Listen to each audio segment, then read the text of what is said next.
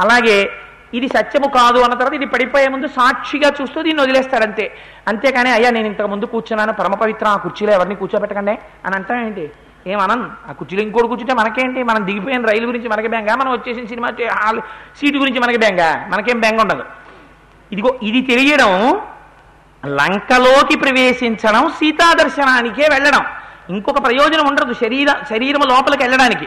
పైకి రావడానికి చాలా ప్రయోజనాలు ఉంటాయి. లోపలికి వెళ్ళడానికి ఆత్మదర్శనం ఒకటే ప్రయోజనం. అందుకని లోపలికి వెళ్ళారు బాహ్యమునందు లంకలోకి ప్రవేశించారు. ఆవిడేం చేసింది? రాజద్వారం తెరిచింది. తెరిచి లోపలికి వెళ్ళి వెతకవయా హనుమా అంది. ఆయన ఏం చేశారు? అలా వెళ్ళలేదు. ఆయన అద్వారేణ మహాబాహు ప్రాకారమభిపుప్లువే ప్రవిశ్య నగరీం లంకాం కపిరాజ హితంకర ఆయన పెద్ద పెద్ద చేతులతో గోడ పట్టుకుని ఒక్కసారి ఎగిరి దాని నుంచి గభేల్న లోపల దూకారు. అది కూడా ఎలా దూకారు? దూకుతూ దూకుతూ కుడికాలు ఎక్కలేదట. చక్రేద పాదం సవ్యంచ శత్రువుణాం సతుమూర్ధని ఎడంకాలు పెట్టి దూకారు. ఎందుకు దూకడం? అంటే ఆయన వెడుతున్నది ఆయన మహాపండితుడు మహాప్రాజ్ఞుడు మహాబుద్ధిమంతుడు హనుమ అంటే ఎప్పుడైనా సరే మిత్రుడి యొక్క ఇంటిలోకి వెడితే రాజద్వారంలోంచే లోపలికి వెళ్ళాలి. వివాహ సమయాన్ని కుడికాలు మాత్రమే పెట్టాలి. అందుకే పాపం కోడలు వస్తుంటే అత్తగారు ఎక్కడ యావరపాటుగా ఉన్నా కోడలు గృహప్రవేశం చేసేటప్పుడు మాత్రం గడప దగ్గరే కూర్చుంటుంది. అమ్మ కుడికాలెట్టు కుడికాలెట్టు కుడికాలెట్టు అని. కుడికాలెట్టి లోపలికి వస్తే అది మిత్రపురం. స్నేహంగా ఉంటారు. పొరపాట్న ఎడంకాలు ఇట్టేసింది అనుకోండి శత్రుపురం కింద లెక్క. మామగారు తల మీద కాలెట్టి లోపలికి వెళ్ళినట్టు. ఇంటికి యజమాని మామగారేగా? అందుకని అలా వెళ్ళకూడదు. అందుకని గృహప్రవేశం చేస్తే కుడికాలు లోపలెట్టాలి. పెడితే ఆ వంశం వర్ధిల్లుతుంది. అత్తమామలకి కోడలకి సఖ్యత కుదురుతుంది. అందుకని కుడికాలు లోపలెట్టమంటారు. ప్రయాణానికి వెళ్ళేటప్పుడు కుడికాలు బయటెట్టి వెళ్ళాలి. అలాగే వివాహానికి వెళ్ళేటప్పుడు కూడా కుడికాలు బయటపెట్టి వెళ్ళాలి. శత్రుపురంలోకి ప్రవేశిస్తుంటే ఎడంకాలు ముందు బయటపెట్టి శత్రుపురంలోకి వెళ్ళాలి. పైగా అది శత్రువు యొక్క తల మీద కాలు పెట్టడంతో సమానం. ఇన్ని ఇంత ప్రాజ్ఞత ఉన్నవారు కనుక మహాపండితుడు కనుక ఆయన ప్రాకారం నుంచి కిందకి దూకారు. లోపలికి వెళ్ళారు ఆ లంకాపట్టణంలోకి చూశారు. అబ్బో ఏమి లంక? లంక అంటే మాటలా? కాంచన లంక. ఇందులోకి వెడితే అసలు గమ్మత్తంతా అక్కడ ఉంటుంది మామూలు ఫోటోలు ఎన్ని చూసుకున్నా గమ్మత్తు ఉండదు. ఎక్స్రే చూసుకున్నప్పుడే ఉంటుంది గమ్మత్తంతా. ఇట్లా ఇంత సయ్యంగానే ఉంటుంది నా బుర్రకాయ అనిపిస్తుంది. సైనోసిస్ బాగా పట్టింది అనుకోండి ఆపరేషన్ చేయాలా? ఆవిరి పడితే తగ్గుతుందా? చూడాలి ఒకసారి. స్కల్ ఎక్స్రే తీయించుకురండి అన్నాడు అనుకోండి డాక్టర్ గారు. స్కల్ ఎక్స్రే తీసిన తర్వాత ఆయన ట్యూబ్లైట్ కింద పెట్టి చూసేసి కవర్లో పెట్టి మనకి ఇచ్చేస్తాడు. నేను ఫోటో అందరికీ చూపించుకోవడానికి. మనకి ఆతృత తీరదు. మనకేదో తెలిసిపోతుంది అనుకుంటా. మనకేం తెలియదు. అది చూడవలసిన వాడు డాక్టరే చూడాలి. తెచ్చి ట్యూబ్లైట్ కింద ఇలా పెడతాడు. ఆ స్కల్ కనపడుతుంది పుర్రే చూసుకుని ఇంత పౌడర్ రాస్తాను. ఇంత అల్లరి చేస్తాను. ఇట్లా ఇలా ఉంది బొత్తిగా ఇలాగా నేను ఉంటాను ఇది నా నిజరూప దర్శనం అనమాట అని అప్పుడు భయపడతాడు. అలా లోపలికి వెళ్ళిన తరువాత అసలు గమ్మత్తులన్నీ లోపలే ఉంటాయి. ఇప్పటి వరకు కనపడిన దానికి లోపల ఎలా ఉంటుందో చూడండి. లంక ఎవడి శరీరం మీద వాడికి వ్యామోహం కదా. తన గోళ్ళు తనకి ఎంత నా గోళ్ళు చాలా బాగుంటాయే. ఎర్రగా ఉంటాయే. నా వేళ్ళు చూసారా? పొడుగ్గా ఉంటాయి నా వేళ్ళు అని ఓడు. నా చేతులు చూసారా? పొడుగ్గా ఉంటాయని ఓడు. పొట్టిగా చక్క చూసారా? చి- చిన్న ఉంటాయి నా చేతులు. మీవేమిటో పొడుగ్గా ఉంటాయని పొట్టిగా ఉన్నవాడు. ఎవడిది వాడికి ఇంపు లేకపోతే ప్రపంచం ఎలా నడుస్తుంది? నడవదు. తన రూపం మీద తనకి ద్వేషం వస్తే ఒక్క నిమిషం ప్రపంచం ఉండదు. అని ఎవడి శరీరం వాడికి ఇంపుగా ఉంటుంది. అది పెద్ద ఆశ్చర్యమే ఉంది. అందుకని చెప్పి ఆ లంక లోపలికి వెళ్ళిన తరువాత ఎంత గమ్మత్తుగా ఉందో చూడండి. ఉత్త అక్కడ చూస్తే ప్రసాదమాలావిత తాం స్తంభై కాంచనరాజితై శాతకుంభమయై దివ్యై గంధర్వ నగరోపమాం ఇది గంధర్వ నగరమా అన్నట్టుగా ఉందిట లంక. అన్ని బంగారు మేడలే అన్ని బంగారు స్తంభాలే అన్నింటికీ నవరత్నాలు తాపడం చేశారు. స్ఫటికములతో మెట్లు కట్టారు. ఎక్కడ చూసినా దిగుడు బావులు ఎక్కడ చూసినా సరోవరాలు ఎక్కడ చూసినా పక్షులు ఎక్కడ చూసినా పళ్ళతో చెట్లు ఎక్కడ చూసినా నెమళ్ళ అరుపులు ఎక్కడ చూసినా నాలుగేసి దంతాల ఏనుగులు బంగారు ఆస్తరణములు పరిచినటువంటి రథాలు దానికి కట్టేటటువంటి ఉత్తమమైనటువంటి అశ్వాలు అందులో వేసేటటువంటి ఎద్దు చర్మాలు జింక చర్మాలు పులి చర్మాలు సమస్త విలువైనటువంటి వస్తువులు అందులో కనపడుతున్నాయి. దీని లోపల కూడా అంతే కదా. చేతికి చెయ్యే గొప్ప కాలుకి కాలే గొప్ప కడుపుకి కడుపే గొప్ప గుండెకి గుండె గొప్ప. ఏది ఒక దానికన్నా ఒకటి తక్కువ అనడానికి ఉండదు. అన్నీ గొప్పే. శరీరం అంతా ఎవడిది వడికి గొప్పగానే కనపడుతుంది. అందుకని ప్రసాదమాలావితాం స్తంభై కంచనరాజితై శాతకుంభమయైర్ దివ్యైర్ గంధర్వ నగరోపమాం. ఇందులో ఉన్నవాళ్ళు ఎవరున్నారట? లంకయందు ఉన్నవాడు ఎలా ఉంటాడో అయోధ్యయందు ఉన్నవాడు ఎలా ఉంటాడో తేడా చెప్తారు మహర్షి. తేడాగా మాట్లాడరు. ముందే అయోధ్య గురించి చెప్పేస్తారు. అక్కడ చెప్పినప్పుడు ఏం చెప్పారు? అయోధ్య మనం బాలకాండ చెప్పుకున్నాం. బాలకాండలో అయోధ్యానగరంలో ఉన్న వాళ్ళు ఎలా ఉంటారో కొన్ని శ్లోకాలు చెప్పారు మహర్షి. నా కుండలి నామకుటి నా నల్పభోగవాన్ నా మృష్టో నా లిప్తాంగో నా సుగంధస్య విద్యతే నా మృష్టభోజి నా దాత నా ప్యనంగరిష్క దృక్ నా హస్తాభరణం నాపి విద్యతే నాప్యనత్మవాన్ ఆ శ్లోకాలు బాలకాండలో చెప్పుకున్నాం కదా. ఆభరణాలు లేనివాడు లేడు దీక్షితులు కానివాడు లేడు ఒకడికి అన్నం పెట్టనివాడు లేడు అంగరాగం పూసుకోనివాడు లేడు వేదం చదువుకోనివాడు లేడు జ్ఞానం లేనివాడు లేడు అతిథి పూజ చెయ్యనివాడు లేడు తృప్తి లేనివాడు లేడు. అలాంటి వాళ్ళు అయోధ్యలో ఉంటారు. లంకలో ఎవరుంటారట? గమ్మత్తు చూడండి లంకలో ఉన్న వాళ్ళు ఎలా ఉంటారంటే మహర్షి అంటారు దీక్షితాం జటిలాం ముండాం గోజినాంబరవాస దర్భముష్టి ప్రహరణ అగ్నికుండ ఆయుధాంస్తథా. అక్కడ ఉన్న దీక్షితాం వాళ్ళు దీక్షితులై ఉన్నారట. దీక్షితుడై వాడు యజ్ఞమో యాగమో చేసి లోక కళ్యాణము కోసం చేస్తే అది చాలా గొప్ప విషయమే. కానీ వాళ్ళేం చేస్తున్నారట? జటిలాన్ ముండాన్ కొంతమంది బుర్రంతా వెంట్రుకలు దించేసుకున్నారట. గోజినాంబరవాస సహా కొంతమంది ఎద్దు చర్మాలు కట్టుకున్నారట. దర్భముష్టి ప్రహరణ కొంతమంది దర్భలు చేతితో పట్టుకున్నారట. కొంతమంది అగ్నిగుండాల చేతిలో పట్టుకున్నారట. ఎందుకు ఇవన్నీ? అంటే ఆభిచారిక ప్రయోగాలు చేస్తారు వాళ్ళు. యుద్ధకాండలో చూద్దరు కానీ ఇంద్రజిత్ ఎలాంటి పనులు చేస్తుంటాడు. అందుకని వాడు ఏం చేస్తాడంటే వాడు ఎప్పుడు శత్రువు వస్తాడేమో అని చూస్తూ ఉంటాడు. శత్రువు వచ్చాడనుకోండి వాడికి ఇంకా చేతిలో బాణం కూడా అక్కర్లేదు. ఆ దర్భలు మంత్రించి విసిరేస్తుంటాడు వాడు. అంతే అవతల వాళ్ళు దెబ్బతింటారు. అలాగే చేతిలో అగ్నిగుండం పట్టుకుని ఉంటాడు. వాడికి శత్రువు అనిపించాడు అనుకోండి అగ్నిగుండాన్ని ప్రయోగం చేస్తాడు. ప్రయోగం చేస్తే శత్రువు దెబ్బతింటాడు. అందుకని ఇటువంటి ఆభిచారిక విద్యలున్నటువంటి వాళ్ళు ఇటువంటి పనులు చేసేవాళ్ళు లంకలో ఉన్నారట. అందుకని దీక్షితాన్ జటిలాన్ ముండాన్ గోజినాం బరవాస సహ దర్భముష్టి ప్రహరణ అగ్నికుండ ఆయుధాంస్తథా మన ఇంటికి మనం రక్షణ పెట్టుకోవట్లా?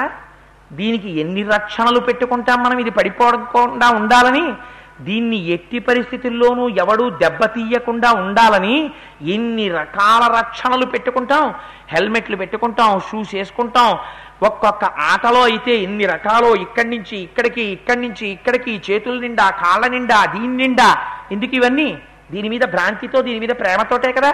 అంతేకాని ఆ సరిహద్దులలో ఉన్నటువంటి వీర జవాన్ ప్రాణాలు పోగొట్టుకునైనా సరే దేశమాతను రక్షించుకోసం వెళ్ళినట్టుగా వెళ్ళరగా ఆటాడుకునేవాడు వాడికి ముందు దేహాన్ని రక్షించుకుంటాడు తర్వాత దేశం సంగతి చూస్తాడు. అందుకే కదా అన్ని కట్టుకు దిగుతున్నాడు వాడి దగ్గర దేశం కోసం వాడు ఏదో చేసేస్తాడని నువ్వు ఎక్స్పెక్ట్ చేయడం తప్పు అసలు.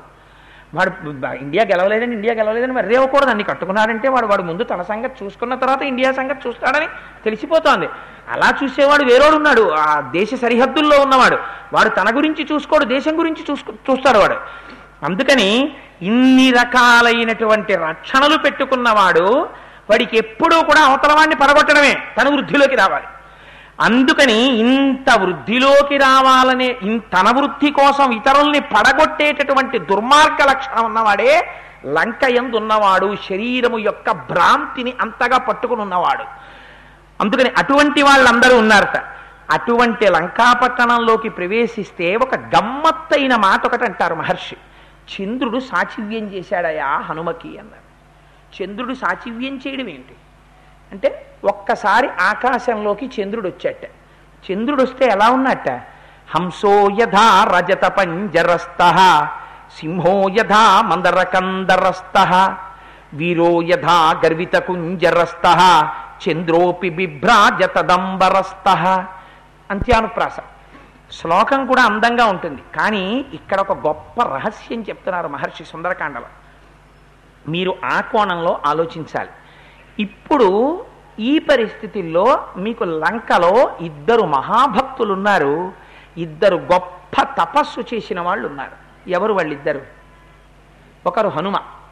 తెలిసిపోతోంది వాళ్ళ లంకకు వచ్చారు కాబట్టి లంకలో ఆయన ఉన్నారు కదా.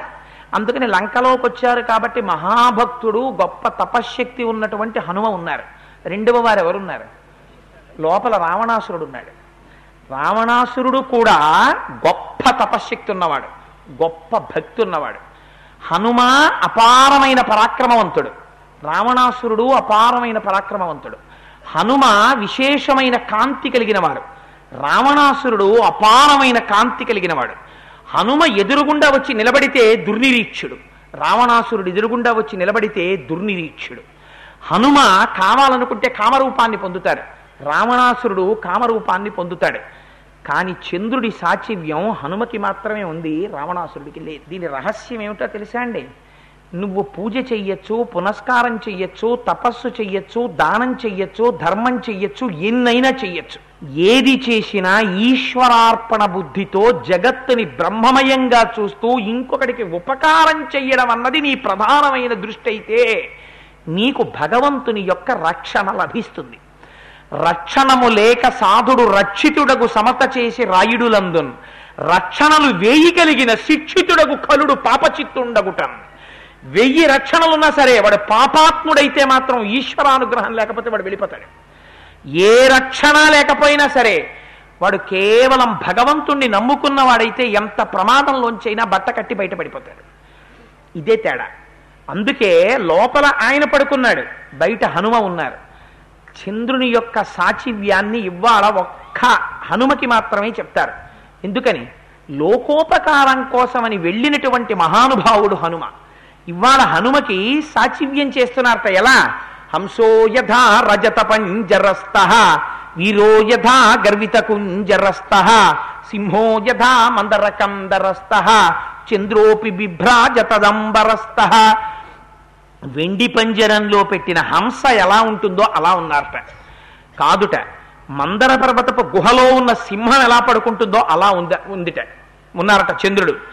కాదుట బ- బలిష్టమైనటువంటి ఏనుగు మీద కూర్చున్న వీరుడిలా ఉన్నారట. అలా ఆకాశంలో ఉన్నట్ట చంద్రుడు. ఈ మాట చెప్పడంలో ఒక రహస్యం ఉంది. హంసో యథా రజత పంజరస్థ హంస రాయబారము రాయబారము రాయబారము అని మనకు మాట అంటాం మనం. హంసరాయవారం చేసిందండి హంసరాయవారం చేసిందండి అని నలదమయంతులకి చేసింది. హంస కలుపుతుంది ఇద్దరిని. అందుకని అలా కలపబోతున్నారు ఇవాళ హనుమ ఎవరిని? సీతారాముల్ని. సీతారాముల్నిద్దరినీ కలపడానికి వచ్చినటువంటి హనుమకి జీవబ్రహ్మైక్య సిద్ధిని పొందడానికి ఆత్మదర్శనం చెయ్యడానికి వచ్చినటువంటి ప్రాజ్ఞుడైన హనుమకి ఈశ్వరానుగ్రహం కలుగుతోంది. భగవద్ అనుగ్రహం ఉంటే తప్ప ఉపాసనలో వచ్చే దోషాలు సర్దుకో.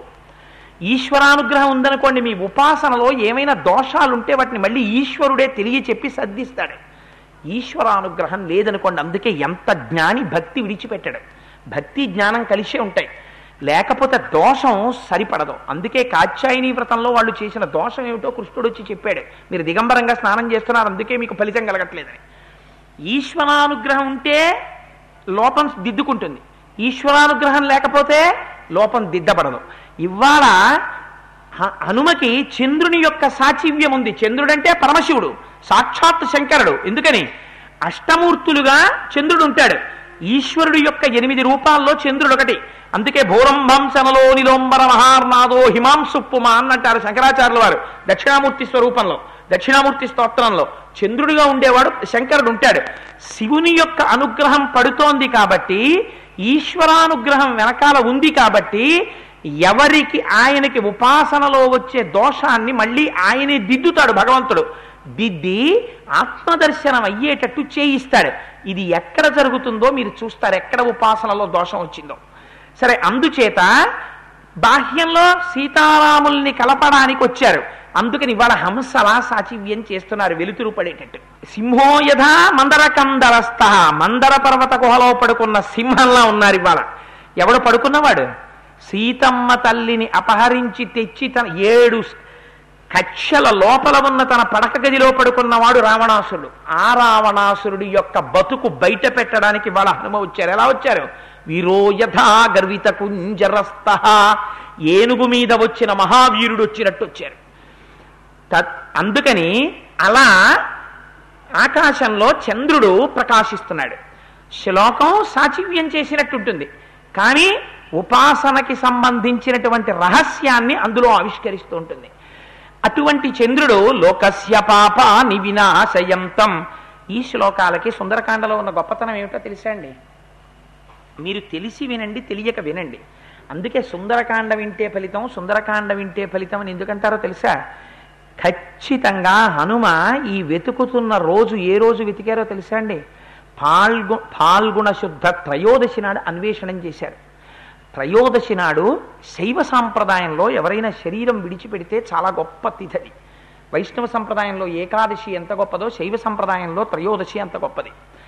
త్రయోదశి చంద్రుని యొక్క కాంతి పరిఢవిల్లి ఉంటుంది పున్నమికి ముందర. ఆ త్రయోదశి నాడు ఆయన అన్వేషణం చేస్తున్నారు. ఆయన మీద శివానుగ్రహం పడుతోంది. ఈ శ్లోకాలు మీరు తెలిసి వినండి తెలియక వినండి శివానుగ్రహాన్ని శబ్దస్వరూపంగా కురిపిస్తాయి. అందుకని సుందరకాండ వినండి సుందరకాండ వినండి అంటారు. శివానుగ్రహం కలిగితే ఏమవుతుంది? శివ అంటే మంగళప్రదుడు. ఆయన మంగళం చేస్తాడు. ఏ అమంగళం వెంట తిరగడం వల్ల ఇన్నాళ్ళ నుంచి శోకిస్తున్నారో ఆ శోక కారణం తొలగిపోతుంది. అందుకని సుందరకాండ వింటారు. అది రహస్యం. అందుకని లోకస్య పాపాని వినాశయంతం మహోదధించాపి సమేధయంతం భూతాని సర్వాణి విరాజయంతం దదర్సు సీతాంశు మదాభియాంతం. ఆ చంద్రుడు ఎలా ఉన్నట్ట లోకస్య పాపాని వినాశయంతం లోకము యొక్క పాపమును పోగొట్టేవాడిగా ఉన్నట్ట లోకము యొక్క పాపమును ఎవడు పోగొడతాడు చెప్పండి. మీరు ఒక్కటి జ్ఞాపకం పెట్టుకోండి మీరు ఒక తప్పు చేశాడు ఒకడు. ఒకడిని ఒకడు హత్య చేశాడు. హత్య చేస్తే కోర్టుకి కేసు వెళ్ళింది. న్యాయమూర్తి గారు ఏం చెప్తారు? హత్య చేశాడా లేదా విచారణ చేస్తారు. చేశారు అని రుజువైంది అనుకోండి వాడికి శిక్ష వేస్తారు. రాష్ట్రపతి రాష్ట్రపతి గారికి క్షమాభిక్షకు అప్లికేషన్ పెట్టుకున్నాడు అనుకోండి. రాష్ట్రపతి గారు ఏం చేస్తారు? ఆయన ఇద్దరినీ పిలిచి వాదోపవాదాలు వినరు. ఆయన నేను క్షమాభిక్ష పెట్టాలి అని ఆయనకు అనిపించింది అనుకోండి నువ్వు ఇంత నేరం చేసినా నీకు క్షమాభిక్ష పెడుతున్నాను. నువ్వు ఇంక నుంచి జాగ్రత్తగా ఉండు అని వాడిని బయటకు వదిలేస్తాడు. ఆయన సంతకం పెట్టారనుకోండి ఆర్డర్ వేసి వాడు హత్య చేయలేదా? హంతకుడు కాడా? సుప్రీంకోర్టు చెప్పింది వాడు హంతకుడని. కానీ రాష్ట్రపతి క్షమాభిక్ష పెట్టారు. ఏమైంది వాడి పాపం? పోయింది ఎందుకని? మనమే ఎన్నుకున్న రాష్ట్రపతికి ఇంత విశేషాధికారం ఉంటే ఈ బ్రహ్మాండములను సృష్టించిన పరమాత్మకి ఎంత విశేషాధికారం ఉండాలి? ఆయన అనుగ్రహం ఉంటే పాపములను కడిగేస్తాడు. అందుకే వెంకటేశ్వరుడై ఉంటాడు. వేం అంటే పాపం. కటతి అంటే తీసేయడం. ఈశ్వరా అంటే ఎదురు తిరిగి ఇంకొకటి అడగలేడు ఎందుకు తీసామని సర్వజగన్నియామకుడు. కాబట్టి వెంకటేశ్వరుడు. వెంకటేశ్వరుడు వెంకటేశ్వరుడు కాడు. వెంకటేశ్వరుడు. వేకి దీర్ఘం ఉండాలి. వెంకటేశ్వర ఫంక్షన్ హాల్లో వివాహం అని రాయాలి కానీ వెంకటేశ్వర ఫంక్షన్ హాల్లో వివాహం అని రాయకూడదు. వేంకటేశ్వర అని రాయాలి. అది వేం ఉంటేనే పాపాన్ని తీయడం. వేం అంటేనే పాపం. అందుచేత ఆ మాట చెప్తూ ఎంత అందంగా మాట్లాడారో చూడండి. లోకస్య పాప నివినాశయంతం మనకి ప్రత్యక్షంగా కనపడుతుంటాడు ఆకాశంలో చంద్రుడు. ఈ చంద్రుడే ఆనాడు సాచివ్యం చేశాడు. శంకరుడు ఇక్కడే ఉన్నాడు ఎదురుగుండా కనపడుతూ మీకు అంబరతలంలో. ఆయన ఏం చేయగలడట? ఆయన అనుగ్రహం కలిగితే పాపాన్ని తీసేస్తాట పాపం ఉంటేనేగా మీరు శోకిస్తున్నారు. ఆ పాపం ఆయన అనుగ్రహించి తీసేశారనుకోండి ఇంకా శోకం ఎక్కడుంది? అందుకని ఇది దాని ఆ శ్లోకానికి ఉన్న శక్తి. లోకస్య పాపాని వినాశయంతం. మహోదధించాపి సమేధయంతం. ఏదైనా ఒక పని జరగాలి అంటే ఏది ఉండాలి ఉత్సాహం ఉండాలి. ఉత్సాహం లేదనుకోండి వాడేం చెయ్యలేడు. మనస్సుకి అధిష్టాన దేవత ఎవరో తెలుసా? చంద్రుడు.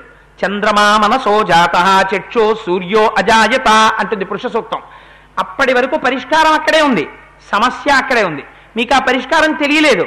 ఎందుకు తెలియలేదు? మనస్సు ఎందు ఆ ఉత్సాహం లేదు. మనస్సు అటువైపుకి వెళ్ళలేదు. ఇవాళ ఈశ్వర అనుగ్రహం కలిగింది. మనస్సు ఉత్సాహాన్ని పొందింది. ఎటెళ్ళాలో ఆలోచన దొరికింది. అటు వెళ్ళిపోయారు. ఏమైపోయింది? సమస్య విడిపోయింది. అరే రే రే ఈయన్ని పట్టుకుంటే అయిపోతుందని తెలియలేదండి. ఇన్నాళ్ళు అనవసరంగా తిరిగాను. ఇన్నాళ్ళకి తెలిసి నేను పట్టుకున్నాను పని అయిపోయింది అంటాడు. ఏమైంది? అనుగ్రహం కురిసింది. అందుకని ఇది సముద్రమునకు ఉత్తేజితుడిని చెయ్యగలిగినటువంటి వాడై ఉన్నట్టు చంద్రుడు. సముద్రాన్ని ఉత్తేజితుణ్ణి చెయ్యగలిగిన వాడు మీ మనస్సుని కూడా ఉత్తేజితుణ్ణి చెయ్యగలడు. అందుకే లూనటిక్స్ అని అంటారు ఆ, వైద్య పరిభాషలో. వాళ్ళు చంద్రుణ్ణి ఆధారం చేసుకుని పిచ్చి పెరుగుతూ ఉంటుంది పిచ్చి తగ్గుతూ ఉంటుంది మనస్సు యొక్క వ్యగ్రత కూడా. సామాన్యుడి మనస్సు కూడా అంతే. పౌర్ణమికి అమావాస్యకి మనస్సు దానికి సంబంధించి ప్రభావాన్ని పొందుతూ ఉంటుంది సరే అందుచేత ఉత్సాహములుగా మార్చగలిగిన వాడై ఉంటాడు పరమాత్మ. ఆయన అనుగ్రహం కలిగితే. అందుకని లోకస్య పాప నివినాశయంతం మహోదధించాపి సమేధయంతం భూతాని సర్వాని విరాజయంతం దదర్శ సీతాం సుమదాభియంతం సమస్త భూతములను ప్రకాశింపచేస్తున్నట్ట. సూర్యుడు ప్రకాశింపచేస్తాడు కానీ ఒక తేడా ఉంటుంది తప్పింపచేస్తాడు. ప్రకాశం ఉంటుంది కానీ మీరు ఎక్కువసేపు కూర్చోలేరు ఎండలో. బా ఒక్క పెట్టేస్తోందండి అంటాం. వెన్నెలు ఉందనుకోండి ఎంతసేపు అయినా కూర్చుంటారు. Moon light full moon night full moon dinner full moon dinner అంటారు. ఆ పౌర్ణమి నాటి రాత్రి కూర్చోవడం అంటే అదో గొప్ప సంతోషం. ఎందుకని? ఎంతసేపు కూర్చున్నా ఎంత హాయిగా ఉంటుందో ఎంత ఆనందంగా ఉంటుందో మనస్సుని ఉత్తేజితుణ్ణి చేస్తాడు బాహ్యమునందంత చల్లగా ఉంటుంది. అందుకని దదర్శ సీతాం సుమతాభియాంతం. వినష్ట సీతాంశు తుషార పంకో మహాగ్రహ గ్రహ వినిష్ట పంక ప్రకాశ లక్ష్మాశ్రయ నిర్మలాంకో తథా ప్రకాశో విరరాజచంద్ర మళ్ళీ చంద్రుడి గురించే. వినష్ట సీతాంశు తుషార పంకో మత్- మంచు బురదబట్టినట్టుగా చంద్రుడి చుట్టూ చేరిందిట. చేరితే ఇవాళ ఎవరు ఆదుకున్నారట? మహాగ్రహ గ్రహ వినిష్ట పంక సూర్యకిరణాలు వచ్చి చంద్రుడి మీద పడ్డాయిట. వెంటనే బురద ఎగిరిపోయింది. ఆ ఉపాసన చేసేవాడికి మనస్సులో కొంచెం అటు ఇటు ఊగిసలాట్ ఉంటుంది. దీన్ని ఎవరు నిలబెట్టాలి? ఈశ్వరుడే నిలబెట్టాలి మళ్ళీ. ఈ హనుమ ముందుకెళ్ళిన తర్వాత కొంచెం అటు ఇటు అవుతారు. సీతమ్మ కనపట్టలేదు కనపట్టలేదని ఉత్సాహం ఎవరివ్వాలి? భగవానుడే ఇవ్వాలి. అందుకని మహాగ్రహ గ్రహ వినిష్ట పంక ప్రకాశ లక్ష్మాశ్రయ నిర్మలాంకో స్థావిరాజో సదా స్తథా ప్రకాశో విరరాజచంద్ర. అలా కాని ఉన్నాడు అనుకోండి ఒక్కసారి మనస్సుకి పట్టినటువంటి నిరుత్సాహం పోయిందనుకోండి సమాధానాలన్నీ తెలిసిపోతున్నాయి అనుకోండి పిల్లాడు ఎంసెట్ పేపర్కి వెళ్ళిన తర్వాత అబ్బా అన్ని నాకు వచ్చినవే అంటాడు అన్ని నాకు వచ్చినవి అంటే పక్కవాడు అంటాడు నాకు ఏమీ రానివి పడ్డాయంటాడు వీడికి వచ్చినవి వీడికి రానివి ఎలా అయ్యాయి? ఒకే కాలేజీలో చదివితే అంటే వాడి మనస్సులో ఏవి ఎంసెట్ పేపర్లో వస్తాయో అవి చదివేటట్టు వాడి బుద్ధి ప్రచోదనమైంది. వాడికి అవి తెలిసినవయ్యే వీడికి అవి తెలియనివయ్యే. అంతే తేడా సక్సెస్కి ప్రచోదయాత్ ప్రచోదయాత్ ప్రచోదయాత్ అంటుంది అందుకే మంత్రం. అందుకని ఏమైందిట? అలా కానీ ఒకసారి ఆనందం పొందేశారనుకోండి ఇంక ఇంటికి ఎలా వస్తాడు పిల్లాడు? అమ్మా సక్సెస్ అని అరుచుకుంటూ ఇంకా బూట్లు కూడా విప్పాడు. సాక్స్ ఇప్పుడు ఆ బూట్లు ఇటొకటి విసురుతాడు ఇటొకటి విసురుతాడు. అమ్మా ఖచ్చితంగా యూనివర్సిటీలో సీట్ వచ్చేసినట్టే అమ్మా. నాన్నగారికి చెప్పు జేఎన్టీయూ హైదరాబాద్లో జాయిన్ అవ్వమంటే హైదరాబాద్లో జాయిన్ అవుతాను వైజాగ్లో జాయిన్ అవ్వమంటే వైజాగ్లో జాయిన్ అవుతాను మీ దగ్గరే ఉండి చదువుకోమంటే కాకినాడలో చదువుకుంటాను. ఏదైనా సరే సీట్ వచ్చేస్తుందమ్మా బిలో హండ్రెడ్ ర్యాంక్ గ్యారంటీ అంటాడు ఎక్కడి నుంచి వచ్చేస్తుంది ఆనందం? మనస్సుకి ఉత్సాహం కలిగించాడు పరమాత్మ. అది ఫలితానికి హేతువైంది. ఆ ఉత్సాహం ఫలితంగా మారబోతోంది. అందుకని ఎలా ఉన్నారు? ఇవాళ చంద్రుణ్ణి చూస్తే ఆకాశంలో సాచివ్యం చేసినప్పుడు ఎంత అందంగా మాట్లాడతారో చూడండి మహానుభావుడు. ఆ ఒక్కసారి శిలాతలం ప్రాప్య యథా మృగేంద్రో మహారణం ప్రాప్య యథా గజేంద్ర. రాజ్యం సమాసాధ్య యథా నరేంద్రో తథా ప్రకాశో విరరాజచంద్ర. పెద్ద శిలాతలం అంటే ఒక రాతి మీదకెళ్ళి ఒక సింహం కూర్చుందనుకోండి. ఏమవుతుంది సింహం కూర్చుంటే? ఒక అరణ్యంలో సింహం నడిచి వెళ్ళిపోతుంటుంది. సింహం వెంట్రుకలకి వాసన ఉంటుంది పెద్ద పులి వెంట్రుకలకి ఆ వాసన తగలగానే జంతువులు పారిపోతాయి. అది అలా వెళ్ళి వెళ్ళి వెళ్ళి వెళ్ళి ఓ చోట కూర్చుంది అనుకోండి ఓ రాయి మీద. కూర్చుని ఇలా ఒంటి మీద ఇలా నాక్కునోసారి అటు ఇటు చూసి జూలు విదల్చి నోరు తెరిచి పెద్ద నాలిక వేళ్ళాడేసుకుని కొండ మీద కూర్చుని శిలాతలం మించి చూస్తోంది అనుకోండి అలా ఒక లేళ్ళ గుంపు బయటికి వచ్చింది అనుకోండి ఆ సింహం వాటిని చంపుతుందా చంపదా? తర్వాతి విషయం. సింహాన్ని చూస్తాయంతే ఏం చేస్తాయి ఇవన్నీ? పరుగు పారిపోతాయి అంతే ఎందుకని అది సింహం? అది వస్తుందో రాదో తర్వాత మాట అది ఎక్కడ ఉంది మనం అక్కడ కూర్చుంటాడు పారిపోతా అంతే. అందుకని ఆ ఉత్సాహం అలా ఉంటుంది. స్వామి తోరణం మీద కూర్చుంటారంతే. ఒక పరిహ కింద పడిపోతారు ఇన్ని లక్షల మంది వెళ్ళిపోయి రాక్షసులు. అందుకని శిలాతలం ప్రాప్య యథా మృగేంద్రో మహారణం ప్రాప్య యథా గజేంద్ర. ఏనుగులు యుద్ధాలకి తీసుకెడతారు ఏనుగుల్ని. అవి చాలా గమ్మత్తుగా ఉంటుంది ఆ యుద్ధం నిజంగా. యుద్ధానికి వెళ్ళిన ఏనుక్కి ఆయుధాలు ఇవ్వరు గుర్రాలు బండి ఒకటే లాగుతాయి. ఏనుగు అలా కాదు ఏకకాలమునందు వహిస్తుంది యుద్ధం చేస్తుంది రెండు చేస్తుంది. రాజుని పైన కూర్చోబెట్టుకుంటుంది అంబారీలో కూర్చొని రాజు యుద్ధం చేస్తూ ఉంటాడు. ఏనుగు కూడా యుద్ధం చేస్తుంది. రాజుని పైన కూర్చోబెట్టుకుంటుంది యుద్ధం చేస్తుంది. ఎలా? ఏనుక్కి ప్రత్యేకం కర్రో తుపాకో ఇవ్వరు. ఏనుగు తొండం పెట్టి కొట్టేస్తుంది. ఏమీ అక్కర్లేదు అక్కడ కూడా పడిపోయారు అనుకోండి. పెద్ద ఘీంకారం చేస్తూ ఓ కాలు వేసింది అనుకోండి చాలు. లేకపోతే తన ఒళ్ళు పెట్టి ఏ రథాన్ని దగ్గరికో వెళ్ళి ఇలా అందనుకోండి ఆ రథం అయిపోయినట్టే పడిపోయినట్టే. అది అక్కర్లేదు ఇది అక్కర్లేదు. ఓ పది మంది దగ్గరికి వెళ్ళి తొండం అయితే పెద్ద ఘీంకారం చేసింది అనుకోండి కొంచెం బీపీ హై లెవెల్లో ఉన్నవాడు పడిపోతారు రేపు పొద్దున్న స్వామి కూడా అంతే. ఆయనకేమక్కర్లా పాదపైశ్చ సహస్రశ అర్ధయిత్వా పురీం లంకాం అభివజ్యత మైథిలీం సమృద్ధార్థోగ విశ్వాం విషతాం సర్వరక్షసాం. నాకు ఆయుధాలు అక్కర్లేదురా గోళ్ళతో చీల్చేస్తాను పాదాలతో తొక్కేస్తాను గుప్పెళ్ళతో గుద్దేస్తాను నా తొడల కింద పెట్టి నిలిపేస్తానన్నారు. అందుకని రాజ్యం సమాసాద్య యథా నరేంద్ర. రాజు ఎంత గొప్పవాడైనా రాజ్యం లేకపోతే పరిపూర్ణత ఎక్కడ ఉంటుంది ఆఖరణ జరగవలసిన ప్రయోజనం ఏమిటి సీతారాముల యొక్క కలయిక. అలా ఈ ఫలితాల్ని ఇవ్వగలిగినటువంటి మానసిక ప్రచోదనం చేసి ఉపాసనలో వచ్చేటటువంటి వైక్లభ్యములను దిద్దగలిగినటువంటి నిర్హేతుకమైన ఈశ్వర కృపని ప్రకటించేటటువంటి స్వరూపముతో ఆకాశమనందు చంద్రభగవానుడు ప్రకాశిస్తున్నట్ట. అటువంటి చంద్రభగవానుడు యొక్క అనుగ్రహాన్ని పొందుతూ హనుమ వెతుకుతున్నారు. ఆ ఇళ్ళన్నీ వెతుకుతున్నారు. రకరకాల చోట్లకి వెళ్ళారు చూశారు. ఎటువంటి వాళ్ళు ఉన్నారు అక్కడ ఉన్న వాళ్ళందరూ. వాళ్ళు రక్షాంసి వక్షాంసి చ విక్షిపంతి కాంతాని గాత్రాసు చ విక్షిపంతి దృఢాని చాపాని చ విక్షిపంతి రూపాని చిత్రాని చ విక్షిపంతి రక్షాంసి వక్షాంసి చ విక్షిపంతి. హనుమ కన్నా గుండెలున్న వాళ్ళ వీళ్ళందరూ. కానీ దీప దీపపు పురుగు దీపం మీద పడి కాలిపోయినట్టు వీళ్ళందరి తాదాత్మ్యత దేని మీద? వచ్చిన హనుమ మహాయోగి పొంగవుడు అందుకుని లోపలికి వెళ్ళగలిగారు. వీళ్ళందరూ దేన్ని చూసుకుని మిరిసిపోతున్నారు రక్షాంసి వక్షాంసి చ విక్షిపంతి. ఒకడు పక్కవాడిని చూశానట్ట చూడరా నా ఛాతి ఎంత పెద్దదుందో చూసావా నీ ఛాతి ఏముందిరా? అంటున్నట్ట. రక్షాంసి వక్షాంసి చ విక్షిపంతి కాంతాని గాత్ర సుచ విక్షిపంతి. మహర్షి ఎంత అందమైన మాటలు మాట్లాడతారండి. తమ శరీరాన్ని పట్టుకెళ్ళి కనపడ్డ స్త్రీ మీద పడేశారు అన్నారు. శరీరాన్ని పడేయడం ఏమిటి? అది ఏమన్నా జేబురుమాల జేబులో పరుసా పడేయడానికి? ఒక్కొక్కడికి ఉన్మాదం ఉంటుంది. బస్సులో ఆవిడ అక్కడ నుంచి వీడు ఇక్కడి నుంచి ఉన్నాడు అనుకోండి. ప్రయత్నపూర్వకంగా దగ్గరికి వెళ్ళి ఏదో రకంగా శరీరాన్ని ఆవిడ మీద పడేస్తుంటాడు. అలా పడేస్తే ఆవిడ ఇలా తగిలితే చాలు వీడికి గంగ స్నానం చేసేసినంత సంతోషం.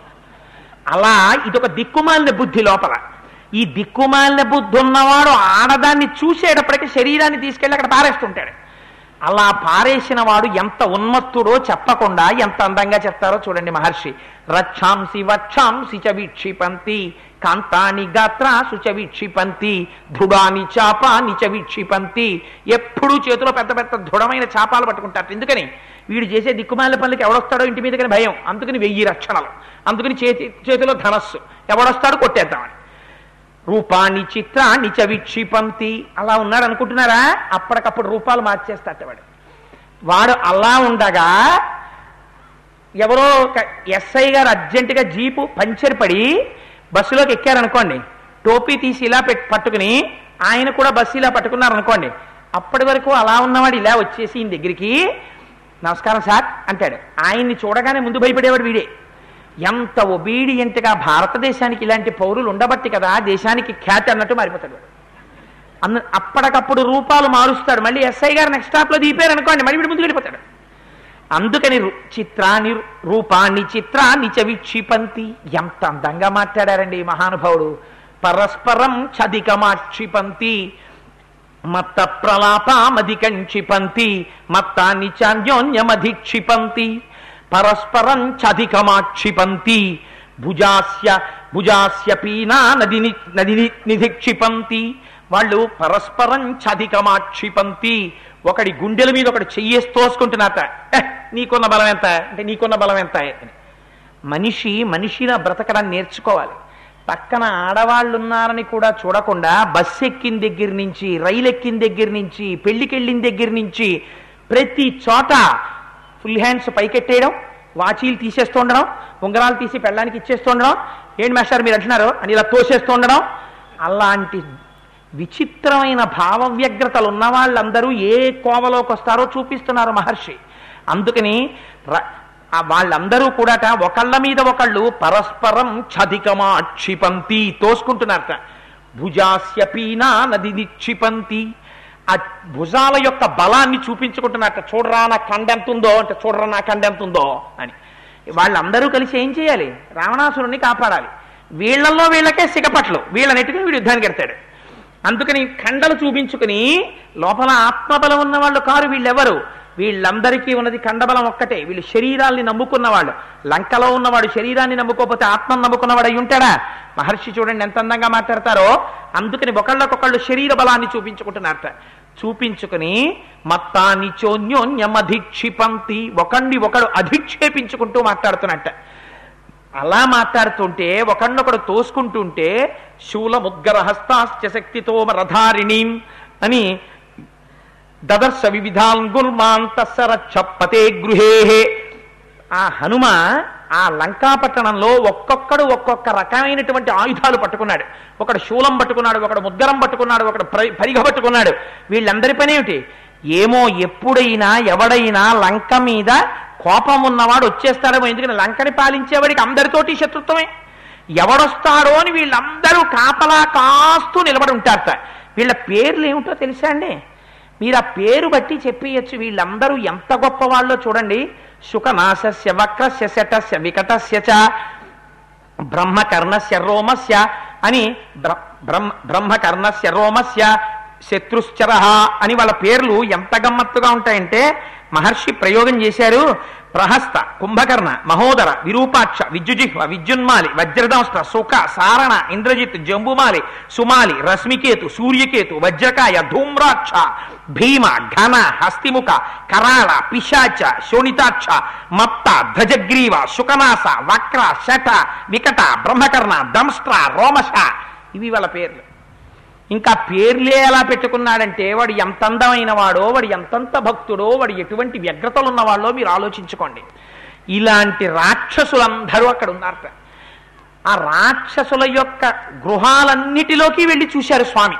చూస్తే నూపురముల యొక్క ధనులు అవుతున్నాయిట పగటిపూటంతా కోపాలతో ఉన్నటువంటి స్త్రీలు రాత్రి అయ్యేటప్పటికి భర్తల మీద కోపాలు విడిచిపెట్టారట ఆ కాళ్ళకి పెట్టుకున్నటువంటి నూపురముల యొక్క ధనులు వినపడుతున్నాయిట.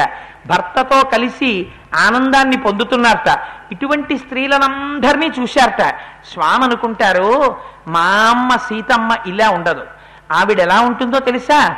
అవ్యక్త రేఖామివ చంద్రరేఖాం పంసు ప్రసిద్ధామివ హేమరేఖాం క్షత ప్రరూఢామివ బాణరేఖాం వాయు ప్రభిన్నామివ హేమరేఖ వాయు ప్రభిన్నామివ మేఘరేఖాం. ఎంతంత శ్లోకాలు వేశారండి మహర్షి అంత అందం తీసుకొచ్చి పెట్టేశారు? అవ్యక్త రేఖామివ చంద్రరేఖాం మా అమ్మ సీతమ్మ కనీకన పడకుండా ఉన్నటువంటి చంద్రరేఖ ఎలా ఉంటుందో అలా ఉంటుంది.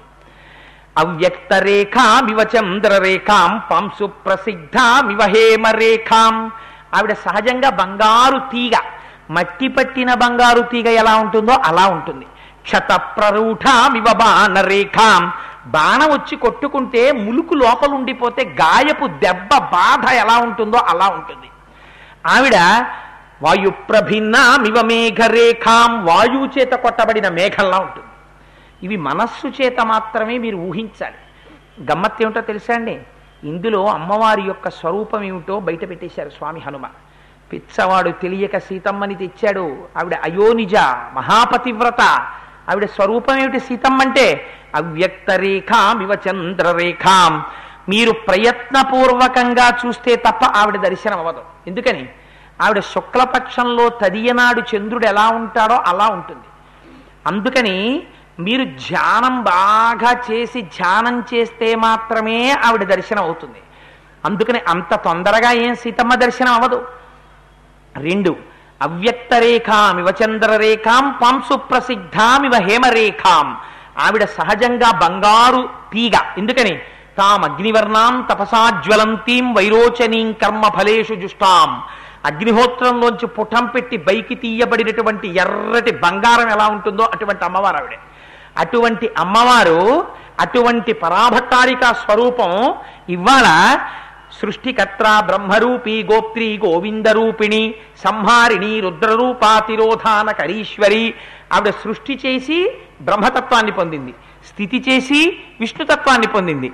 లయం చేసి రుద్రతత్వాన్ని పొందింది. అసలు ఏ గుణాలు లేని తల్లి ఇవాళ కొత్తగా గుణాలు అలవరుచుకుంది. అందుకని ఇవాళ జగన్మాత మా అమ్మ అలా ఉంటుంది. ఆవిడ క్షత ప్రరూఢామివ బాణరేఖాం. బాణపు ములుకు లోపలుండిపోతే బాధ ఎలా ఉంటుందో అలా ఉంటుంది. ఆవిడ వీరారాక్ష వీరులంటే వేదాంతులు జ్ఞానులు. జ్ఞానుల చేత ఆరాధింపబడేటటువంటి స్వరూపమై ఉంటుంది. అందుకని అటువంటి తల్లి జగన్మాతగా నాకు దర్శనమివ్వాలి మా అమ్మ. వీళ్ళలా తుచ్చమైనటువంటి గ్రామ్య సుఖాలను అనుభవించదు మా అమ్మ అని అమ్మని ప్రార్థన చేస్తున్నారట. ప్రార్థన చేస్తూ ఆ లంకా అంతటిని వెతుకుతూ రావణాసురుడి యొక్క ప్రాసాదం దగ్గరికి వెళ్ళారు. ఉత్తమం రాక్షసావాసం హనుమాన్ అవలోకయన్ అససాసాద లక్ష్మీవాన్ రాక్షసేంద్ర నివేశనం అది రాక్షసేంద్రుడైనటువంటి రావణాసురుడు ఉండేటటువంటి అంతఃపురం. దానికి కక్షలుంటాయి మొట్టమొదటి కక్ష రెండో కక్ష మూడో కక్ష నాలుగో కక్ష అలాగా. బయట కొంతమంది గుర్రాల మీద కాపలా కాస్తుంటారు. పహరాహుషార్ పహరాహుషార్ అంటాను. మళ్ళీ వెనకాల కక్షలో కొంతమంది ఏనుగుల మీద తిరుగుతుంటారు. ఆ వెనక కక్షలో కొంతమంది విచ్చుకత్తులు పట్టుకు తిరుగుతుంటారు. ఆ వెనక కక్షలో ప్రభువు నిద్ర లేవగానే ఒంటికి రాసుకోవడానికి కొంతమంది చందనం తీస్తుంటారు. ఆ వెనక కక్షలో ఆయన ధరించడానికి పుష్పమాలలు కడుతుంటారు. ఆ వెనక కక్షలో ఆయనకి బాగా నిద్ర పట్టడానికి వీణ లాంటి వాద్య పరికరాల మీద సన్నటి సంగీతాన్ని వాయిస్తూ ఉంటారు లోపలికి వెడుతున్న కొద్దీ నిశ్శబ్దంగా ఉంటుంది. ఎందుకని? రావణుడు పడుకొని ఉంటాడు.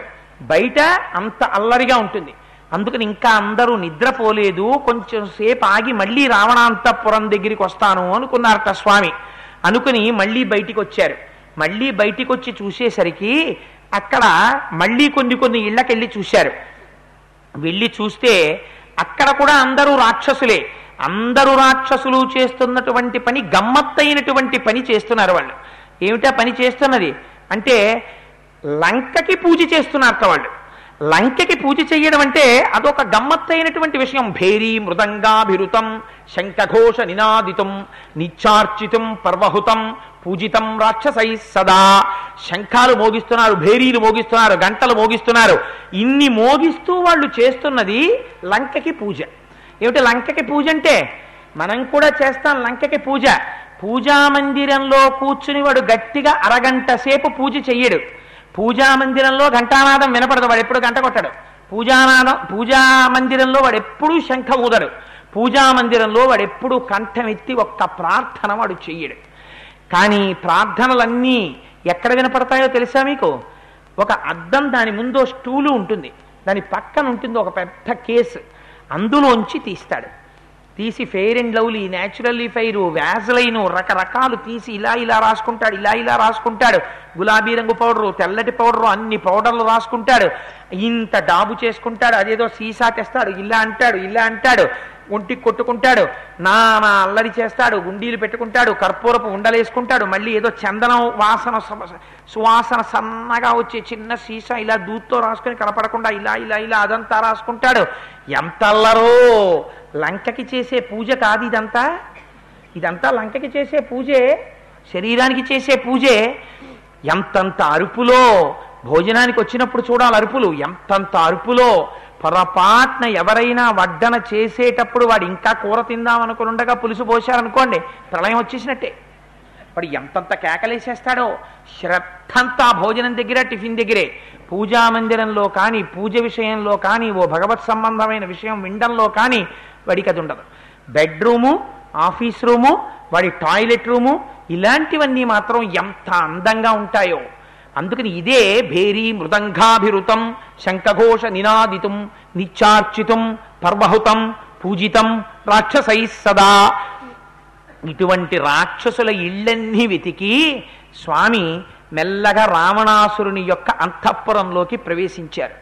అక్కడ ఉన్న ఇళ్ళు చూసి హనుమాంతటి వారు ముక్కు మీద వేలేసుకుని అన్నారు ఇది ఇంద్రపురా గంధర్వనగరమా?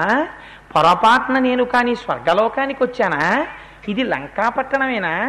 అసలు ఇంద్రుడికి ఎన్ని భోగాలు ఉంటాయో యమధర్మరాజు గారికి ఎన్ని భోగాలు ఉంటాయో అన్ని భోగాలు ఈ లంకాపట్టణంలో కనిపిస్తున్నాయి ఏమిట్రా?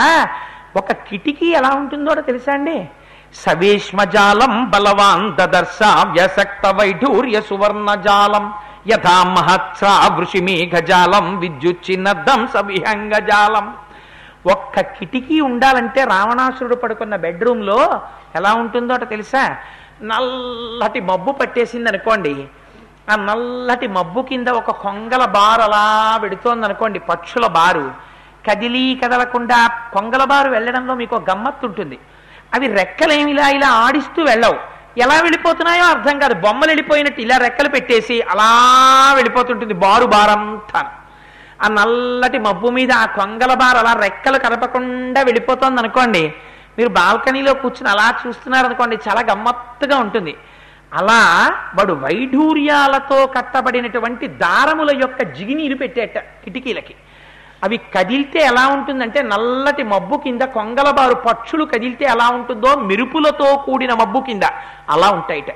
అది చూడాలంటే హనుమ గురించి మహర్షి అన్నారు సవేష్మజాలం బలవాం దదర్శ అన్నారు. చాలా బలంతో చూశారట. అది చూడడానికి బలం ఎందుకండి? మీరు మీ ఇంటికి తీసుకెళ్ళి చూడండి కోటేశ్వరారు డెబ్బై వేలు పెట్టి చేయించానండి కిటికీ అని చూపించారనుకోండి. ఆ కిటికీ చూసి అబ్బా చాలా బాగుందండి ఈ కిటికీ అనడానికి బలం ఉండాలా? దానికి బలం ఎందుకు? రేపు న్యూరోబియాన్ ఇంజెక్షన్ చేయించుకొస్తానండి. అప్పుడు చూపిద్దరు కానీ మీ ఇంట్లో కిటికీ అంటామా? అది చూడ్డానికి ఎవడు బలం అనగడం మరి మహర్షి బలం అన్నం ఎందుకు? భగవత్ సంబంధంలో ఉండాలనుకున్న వాడికి బాహ్యమునందు భోగములను చూసినప్పుడు ఆ భోగము మీద మనస్సు నిలబడిపోకుండా ఉండాలంటే తిరస్కరిస్తూ చూడగలగాలి. దానికి బలం ఉండాలి. దానితో తాదాత్మ్యం పొందడానికి బలం ఎందుకు? వచ్చిన వారికి ఇవి కాదు కావలసింది. సీతమ్మ కావాలి ఆత్మదర్శనం కావాలి. వీటిని తిరస్కరించడానికి బలం ఉండాలి యోగిగా. ఆ బలంతో హనుమ ఉన్నారు. అందుకని గృహాని నానా వసురాజితాని దేవాసురైశ్చాపి సుపూజితాని సర్వైశ్చ దోషై పరివర్జితాని కపిర్దర్శ స్వబలార్జితాని. ఏమి శ్లోకాలు వేస్తారండి? కపి అన్నారు ఇక్కడ. కపి అంటే బ్రహ్మమును పానము చేసేటటువంటి వాడికి సీతమ్మ దర్శనం తప్ప నాకేది అక్కర్లేదు. అని వెతుకుతున్న వారికి ఏం కనబడ్డాయిట? గృహాన్ని నానా వసురాజితాని. అలాంటి ఇల్లు ఇంకా భూమండలంలో ఎక్కడ ఉండవు. అలాంటి ఇల్లుట ఈ ఇంట్లో ఒక్క దోషం పట్టుకుంటానంటే ఎంత పండితుణ్ణి మీరు తీసుకురండి? అందులో ఒక్క దోషం కనపడతా ఇంట్లో. అలా ఉందిట ఇల్లు గృహాని నానా వసురాజితాని దేవాసురైశ్చాపి సుపూజితాని. దేవతలు కూడా ఆ ఇంటికి వస్తే పూజ చేసుకుందాం అనిపిస్తుంది అలా ఉన్నాయి ఇల్లు దేవాసురైశ్చాపి సుపూజితాని సర్వైశ్చ దోషై పరివర్జితాని ఒక్క దోషం లేదట. అంతంత అందంగా ఉన్న ఇళ్ళని కపిర్దర్శ స్వబలార్జితాని చాలా బలంతో చూశారట. ఎందుకని? అబ్బాయి ఎంత బాగుందో నిజంగానండి. ఆ పిశాచుడు యొక్క ఇల్లు ఉంటుంది నిజంగాను. అన్నారనుకోండి ఇక్కడ ఏది ఉన్నట్టు మీకు లోపల? వాడి ఇల్లు దూరింది. వాడి ఇల్లు మీకు ఇక్కడికి వచ్చింది అంటే ఆ జాగా బ్రహ్మము కూర్చోవడానికి ఇరుకైపోయినట్టే కదా? ఇక్కడ ఖాళీగా ఉండాలంటే చూసిన వాటిని తిరస్కరిస్తూ ఉండాలి మా స్వామి ముందు ఇదెంత. మా స్వామి ముందు ఇదెంత అంటూ ఉండాలి. అందుకని సీతమ్మ తప్ప ఆయనకి అన్యం అక్కర్లేదు. అందుకని బలార్జితాని బలంతో వెతుకుతున్నారట. ఆత్మదర్శనాభిలాషి అయినటువంటి సాధకుడు ఎలా ఉంటాడో ఎలా అన్వేషిస్తాడో చూపిస్తున్నారు చూడండి. అలా వెతుకుతూ పుష్పక విమానంలోకి ప్రవేశించారట. ఆ పుష్పక విమానం సామాన్యమైంది కాదు.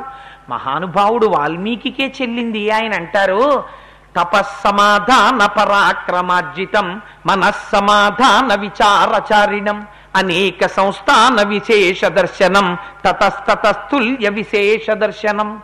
దాన్ని తపశ్శక్తితో సంపాదించారు. ఎవరు? అసలు ఆ పుష్పక విమానం ఎవరిదో మీకు తెలుసా? ఆ పుష్పక విమానాన్ని మొట్టమొదట విశ్వకర్మ నిర్మాణం చేశాడు. విశ్వకర్మ అంటే ఎవరు? భగవంతుడే. విశ్వకర్మ మనుస్త్వష్టాస్తవిష్ట స్థవిరోధ్రువ విశ్వకర్మ నిర్మాణం చేసి చతుర్ముఖ బ్రహ్మగారికి ఇచ్చారు. బ్రహ్మగారు దీని మీద మీరు ఎక్కి తిరగండి అని. ఆ బ్రహ్మగారి గురించి కుబేరుడు తపస్సు చేశాడు. కుబేరుడి తపస్సుకి మెచ్చి బ్రహ్మగారు కుబేరుడికి ఇచ్చాడు. కుబేరుడి దగ్గర నుంచి ఆయన్ని చావగొట్టి వీడు తెచ్చుకున్నాడు. ఆ పుష్పక విమానానికి ఉన్న గొప్ప శక్తి ఏమిటిట? పుష్పక విమానంలో మీరు కూర్చుంటే మనస్సమాధాయ విచారచారిణం. అందులో కూర్చుని ఒక్కసారి అలా మానస సరోవరానికి ఎడదాం అనిపించింది అనుకోండి అంతే. మీరు కళ్ళు తెరిచేటప్పటికి అది మానస సరోవరంలో ఉంటుంది. ఇంకా గమ్మత్ ఏమిటో తెలుసా అండి? మానస సరోవరానికి ఏదో తీసుకెళ్ళిపోయి ఇలా తలుపులన్నీ వేసి ఒక్క పెట్టుతూ తీసుకెళ్ళిపోవడం కాదు. దాన్ని దంతంతో చెక్కి ఉంటుందిట వజ్రవైఢూర్యాలతో నగిషీలు పెట్టుంటాయిట. అందులో సరోవరాలు ఉంటాయి అందులో పద్మాలుంటాయి అందులో కింజిల్కాలుంటాయి ఉద్యానవనాలుంటాయి ఉద్యానవనాలు ఉంటాయి బ్రహ్మాండమైనటువంటి బంగారంతో చేయబడినటువంటి వేదికలు ఉంటాయి కూర్చోడానికి ఆసనాలుంటాయి పడుకోవడానికి తల్పాలుంటాయి విహరించడానికి ప్రదేశాలుంటాయి పడుకోవడానికి బెడ్రూమ్ కూడా ఉంటుంది అందులో ఇన్నింటితో ఇవాళ మనం విమానంలో వెళ్ళిపోతూ వెళ్ళిపోతూ దేశాధినేత పత్రికా విలేకరుల సమావేశం విమానంలో కండక్ట్ చేశారంటే పిల్లలు పేపర్ చదివి తండ్రిని అడుగుతారు. అదే నాన్నగారు ప్రెస్ కాన్ఫరెన్స్ విమానంలో ఎలా పెడతారండి అని అడుగుతారు. ప్రధానమంత్రి గారు వెళ్ళే విమానానికి ప్రత్యేక ఏర్పాట్లు ఉంటాయి అని మనం చెప్పుకుంటూ ఉంటాం కదా. అలా ఆ పుష్పక విమానంలో అన్ని ఏర్పాట్లు ఉంటాయట ఎంతమంది ఎక్కండి? ఒకటికి చోటు ఉంటుంది. సీటింగ్ కంజెషన్ రావడం సర్దు కూర్చోవడం ఇలాంటి ప్రాబ్లమ్స్ ఏం పుష్పక విమానంతో ఉండవు. అలాంటి పుష్పక విమానాన్ని వాడు కుబేరుణ్ణి కొట్టి పట్టుకొచ్చాడు. పట్టుకొచ్చి అది ఎక్కి తిరుగుతూ ఉంటాడు భూమండలం అంతా. ఎందుకు తిరుగుతాడు? ఎవడి దగ్గర ఇంకా ఏ మంచి వస్తువు ఉంటే అది అందులో పెట్టి తెచ్చుకుంటుంటాడు. సీతమ్మ తల్లిని అలాగే తీసుకొద్దామనే కదా వెళ్ళాడు వాడు. కానీ వెళ్ళినప్పుడు మాత్రం గాడిదల రథం ఎక్కి వెళ్ళాడు. అందుచేత అటువంటి పుష్పక విమానంలోకి ఎక్కారట స్వామి హనుమ. ఎక్కితే ఆయన కనపడినటువంటి సన్నివేశం ఏమిటో తెలుసా అండి? మహీకృత పర్వత రాజిపూర్ణ శైలాకృతా వృక్షవితాన పూర్ణా వృక్షాకృతా పుష్పవితాన పూర్ణా పుష్పం కృతం కెసరపత్ర పూర్ణం. ఈ భూమండలాన్నంతటినీ ఓ తివాచీ మీద చిత్రించారట మీరు ఇంకా వేరే ఎక్కడికి వెళ్ళక్కర్లేదు. ఆ పుష్పక విమానంలో ఇలా చూశారనుకోండి భూమండలం అంతా ఉంటుంది తివాచీ మీద. భూమండలం అంతా ఉందంటే ఏమండి మన అట్లాస్లో ఉన్నట్టు చిన్న ఫోటో వేసి చిన్న తివాచీ వేస్తారా అని మీరు అనుకుంటారేమో. వెంటనే మహర్షి అంటారు మహీకృత పర్వతరాజి పూర్ణ ఎన్ని పర్వతాలు ఉన్నాయో అన్ని పర్వతాలు చెక్కారట పర్వతాలు ఒకటే కాదుట శైలాకృతాహ వృక్షవితాన పూర్ణాహ ఏ పర్వతం మీద ఎన్ని చెట్లు ఉన్నాయో అన్ని చెట్లు చెక్కారట. చెట్లే కాదుట. వృక్షాకృతాహ పుష్పవితాన పూర్ణాహ ఆ చెట్లు కింద ఎన్ని పువ్వులు ఉన్నాయో అన్ని పువ్వులు చెక్కారట. ఆ పువ్వులు కాదుట. పుష్పాకృతాహ కేసరపత్ర పూర్ణాహ అందులో ఉన్న కేసరములు కూడా చెక్కారట. అంటే ఈ భూమండలంలో ఉన్న సమస్తం అక్కడ ఉంటుంది. అంటే అది మరొక భూదేవి యొక్క స్వరూపం. అంత అందంగా ఆ- పుష్పక విమానంలో ఉండేటటువంటి ఏర్పాటు ఉందిట. అందులోకి చూసి ఇంతటి స్వామి హనుమ తెల్లబోయి ముక్కును వేలేసుకున్నారు. ఏమిరా ఈ పుష్పక విమానం? ఈ డాబేమిటి ఈ సొబగేమిటి? అని.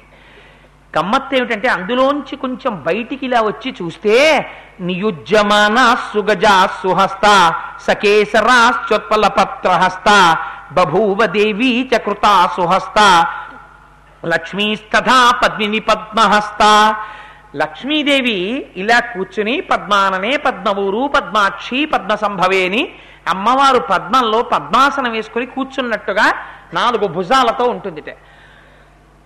ఉంటే రెండు ఏనుగులు బంగారు కలశములను రెండింటిని పట్టుకొచ్చి అమ్మవారి మించి ఆ పద్మలతో అభిషేకింపబడినటువంటి అమ్మవారి మీద ఈ పద్మపు రేకులు పడుతుంటాయిట.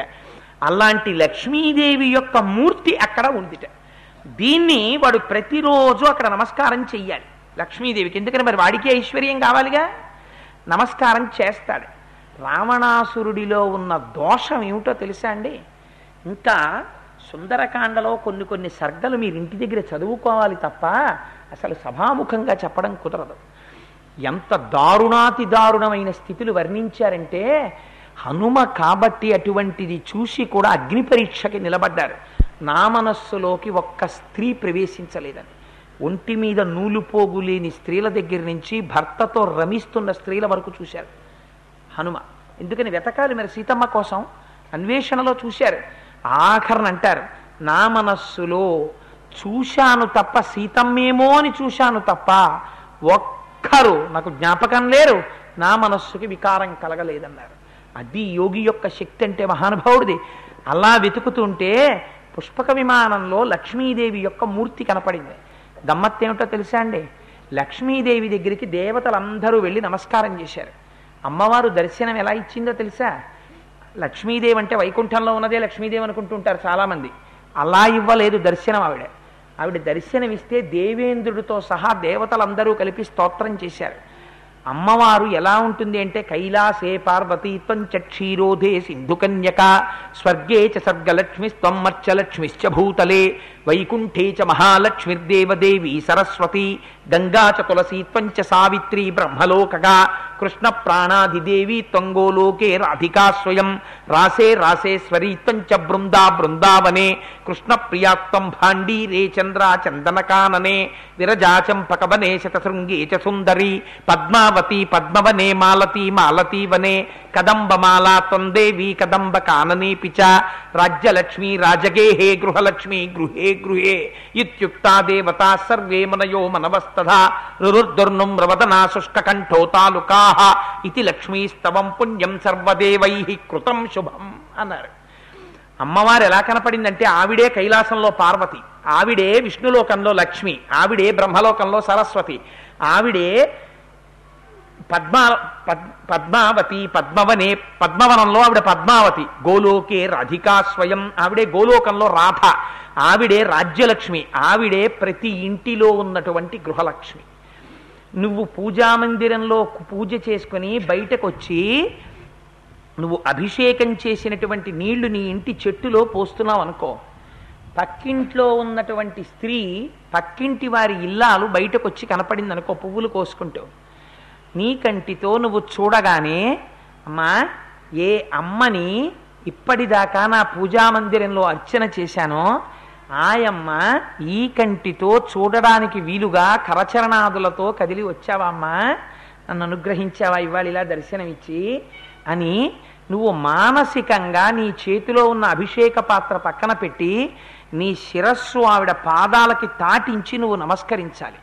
నమస్కరించగలిగితే నువ్వు పూజామందిరంలో చేసిన పూజకి సార్థకత.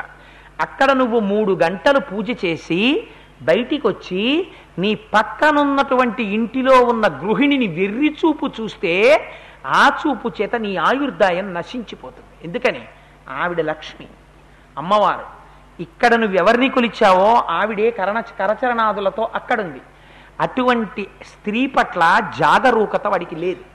వాడు ఇక్కడ పూజ చేస్తాడు వేదం చెప్తాడు వాడు ఘన జటా చెప్తాడు సంధ్యావందనం చేస్తాడు. ఎవరైనా స్త్రీ కనపడితే అనుభవించే ప్రయత్నం చేస్తాడు. ఆస్తిక్య బుద్ధి ఎక్కడుంది? తను ఏది చదివాడో తను ఏది చెప్తున్నాడో దాన్ని ఆచరణలో పెట్టడంలో దాని ఎందు సమర్థత లేదు. తాను ఏది చెయ్యాలనుకున్నారో దాన్ని ఆచరణలో పెట్టడంలో తేడా రాని వారు హనుమ. తాను ఏం చదువుకున్నాడో దాన్ని ఆచరణలో పెట్టని వాడు రావణాసురుడు. ఇద్దరికీ వేదముల యందు వేదాంత సంబంధమైన విషయములు ఇద్దరికీ తెలిసి ఉండవచ్చు. కానీ ఆచరణ ఉన్నవారు హనుమ లేనివాడు రావణుడు. అందుకే హనుమని చూస్తే రావణుడు భయపడతాడు. రావణుణ్ణి చూస్తే హనుమ భయపడరు. ఇదే తేడా. ఉపాసన బలంలో వచ్చే తేడాలు ఎలా ఉంటాయో చూపిస్తుంది సుందరకాండ. ఇద్దరికీ జ్ఞానం ఉండొచ్చు ఇద్దరికీ అన్నీ తెలియచ్చు కానీ ఒకరిని చూస్తే ఒకరు భయపడతారు. ఎందుకు భయపడతారంటే ఈయనకి కేవలం ఈశ్వరుడి మీద నమ్మకం. వాడు ఈశ్వరుడి గురించి చెబుతాడు కానీ వాడికి ఈశ్వరుడు ఎందు ఆ విశ్వాసం బుద్ధి ఎందు లేదు. లేకపోవడం చేత ఈయన ముందు ఆయన నిలబడలేడు. అంతే తేడా. అదే రావణాసురుడు హనుమ ముందు నిలబడలేడు. ఇదే అందంగా చెప్పడానికి పుష్పక విమానంలో లక్ష్మీదేవి యొక్క మూర్తి ఉంది. ఆవిడికి నమస్కారం చేస్తాడు. అశోకవనానికి వెళ్ళి సీతమ్మ తల్లిని మాత్రం చూడరాని చూపు చూస్తాడు. ఏమిటి ప్రయోజనం? నిలబడిందా ఆయుర్దాయం? నిలబడిందా యశస్సు? నిలబడ్డారా బంధువులు? నిలబడ్డారా తన భార్యా బిడ్డలు? ఎవ్వరూ నిలబడలేదు. ఎవ్వరిని నిలబెట్టలేకపోయింది ఆ పూజ. కాబట్టి పూజ అంటే ఏమిటో తెలుసుకో. పూజ చేస్తే ఒక్కొక్క మెట్టు నువ్వు పైకెక్కుతూ ఉండాలి. మరింత మరింత నీ తల వినయంతో దిగుతూ ఉండాలి. పరమభక్తితో నువ్వు నిలబడగలగాలి. సుందరకాండ మనకి నేర్పుతుంది ఉపాసనలో. అందుకని అటువంటి పరిస్థితిని చూశారట. చూసి ఆ పుష్పక విమానం అంతా చూసిన తరువాత అనుకుంటారు ఇక్కడ ఇంతమంది స్త్రీలు కనపడుతున్నారు ఇంతమంది రాక్షసులు కనపడుతున్నారు. మాయమ్మ సీతమ్మ తల్లి మాత్రం నాకు కనపట్టలేదురా ఇలా ఉంటుందా మా అమ్మ? మా అమ్మ ఇలా ఉండదు. నూపురుముల చప్పుళ్ళవుతూ మొలకి పెట్టుకున్నటువంటి వడ్డానం చప్పుళ్ళవుతూ చేతులకి వేసుకున్న గాజుల చప్పుళ్ళవుతూ మంచి పట్టుపుట్టం కట్టుకుని మంచి ఆహారం తిని తాగినటువంటి మద్యపు వాసన గుబాళిస్తుండగా ఈ రాక్షసుల పక్కనున్నటువంటి తల్పాల మీద పడుకుని సీతమ్మ ఉంటుందా? ఉండదు. మా అమ్మ ఎలా ఉంటుంది? ఉష్ణార్థితాం సానుసృతాస్రకంఠీం పురావరార్హోత్తమ నిష్కంఠీం సుజాత పక్ష్మామభిరక్ష కంఠీం పని ప్రవృత్తామివ నీలకంఠీం. ఇది వాల్మీకి మహర్షికి చెందింది శ్లోకం. నాకు అనిపిస్తుంది నిజంగా సుందరకాండలో ఈ ఒక్క శ్లోకం చదువుతున్నప్పుడు మానసికమైన దర్శనం చేస్తే చాలు. వాడి పాపాలు పటాపంచలైపోతాయి. ఎటువంటి స్వరూపం చెప్పారో చూడండి ఒక స్త్రీ గురించి ఎప్పుడైనా ఆలోచించవలసి వస్తే పురుషుడి మనస్సులోకి ఎలా ఉండాలో అన్య స్త్రీ గురించి మాట్లాడితే హనుమ ఎలా మాట్లాడతారో చూడండి. ఉష్ణార్ధితాంసానుసృతాశ్రకంఠీం. ఆయన చూశారా సీతమ్మని? చూడలేదు. మా అమ్మ రామచంద్రమూర్తి ఇల్లాలు. మా అమ్మ ఎలా ఉంటుందో తెలుసా? ఉష్ణార్ధితాంసానుసృతాశ్రకంఠీం కన్నుల వెంట వేడి నీరు కారిపోతుంటుంది. కారిపోయి చెంపల మించి కాల్వలు కట్టి ఈ వక్షస్థలం మీద పడిపోతుంటుంది. మా అయ్య రామచంద్రమూర్తి చేత కట్టబడినటువంటి దీర్ఘమైన మంగళసూత్రం మా అమ్మ కంఠంలో మెరుస్తూ ఉంటుంది రావణాసురుడు చూస్తాడు సీతమ్మని హనుమ చూస్తారు సీతమ్మని.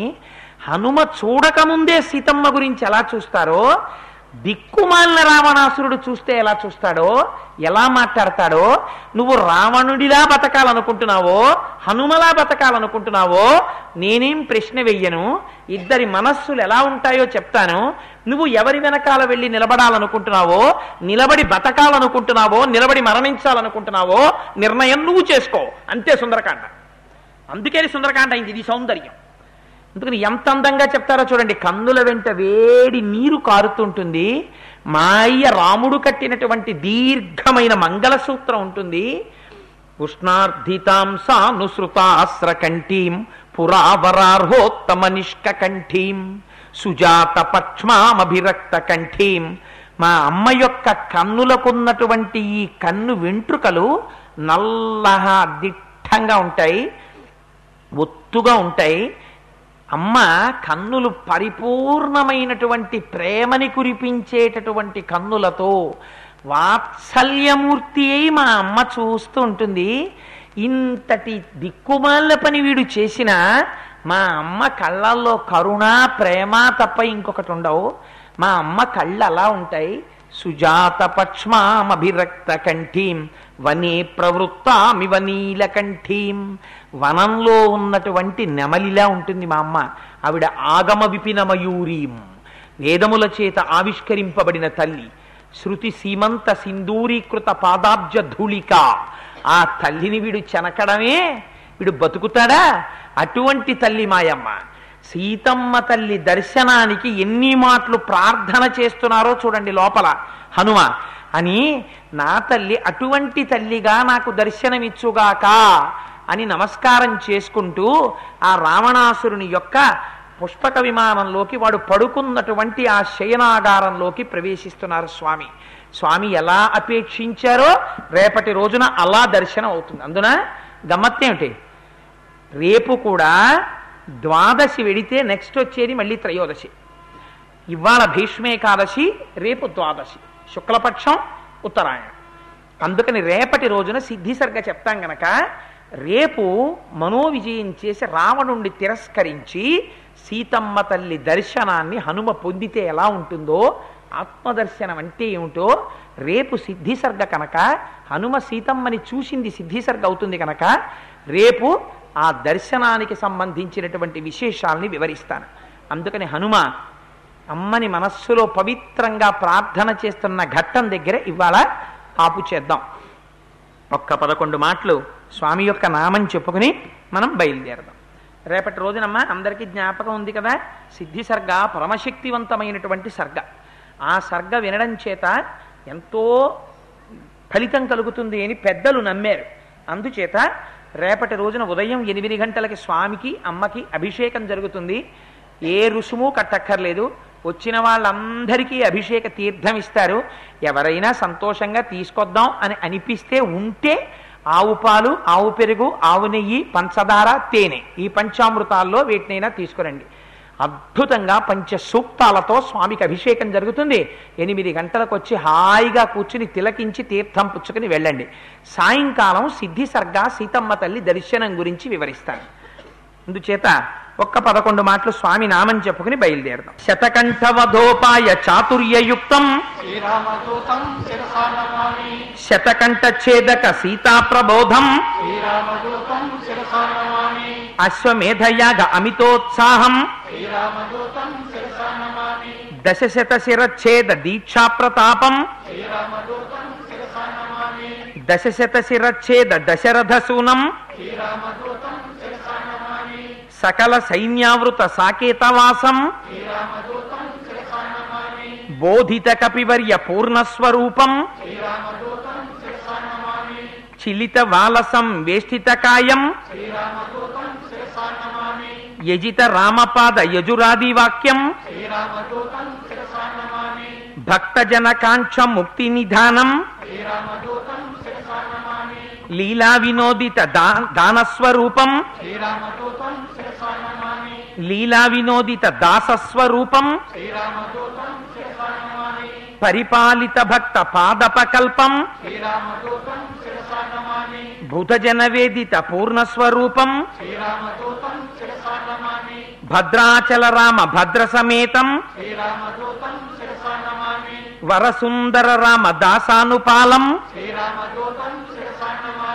శ్రీరామదూతం శిరసానమామి. శ్రీరామదూతం శిరసా సర్వం శ్రీయుమామహేశ్వర పరబ్రహ్మార్పణమస్తు. స్వస్తి.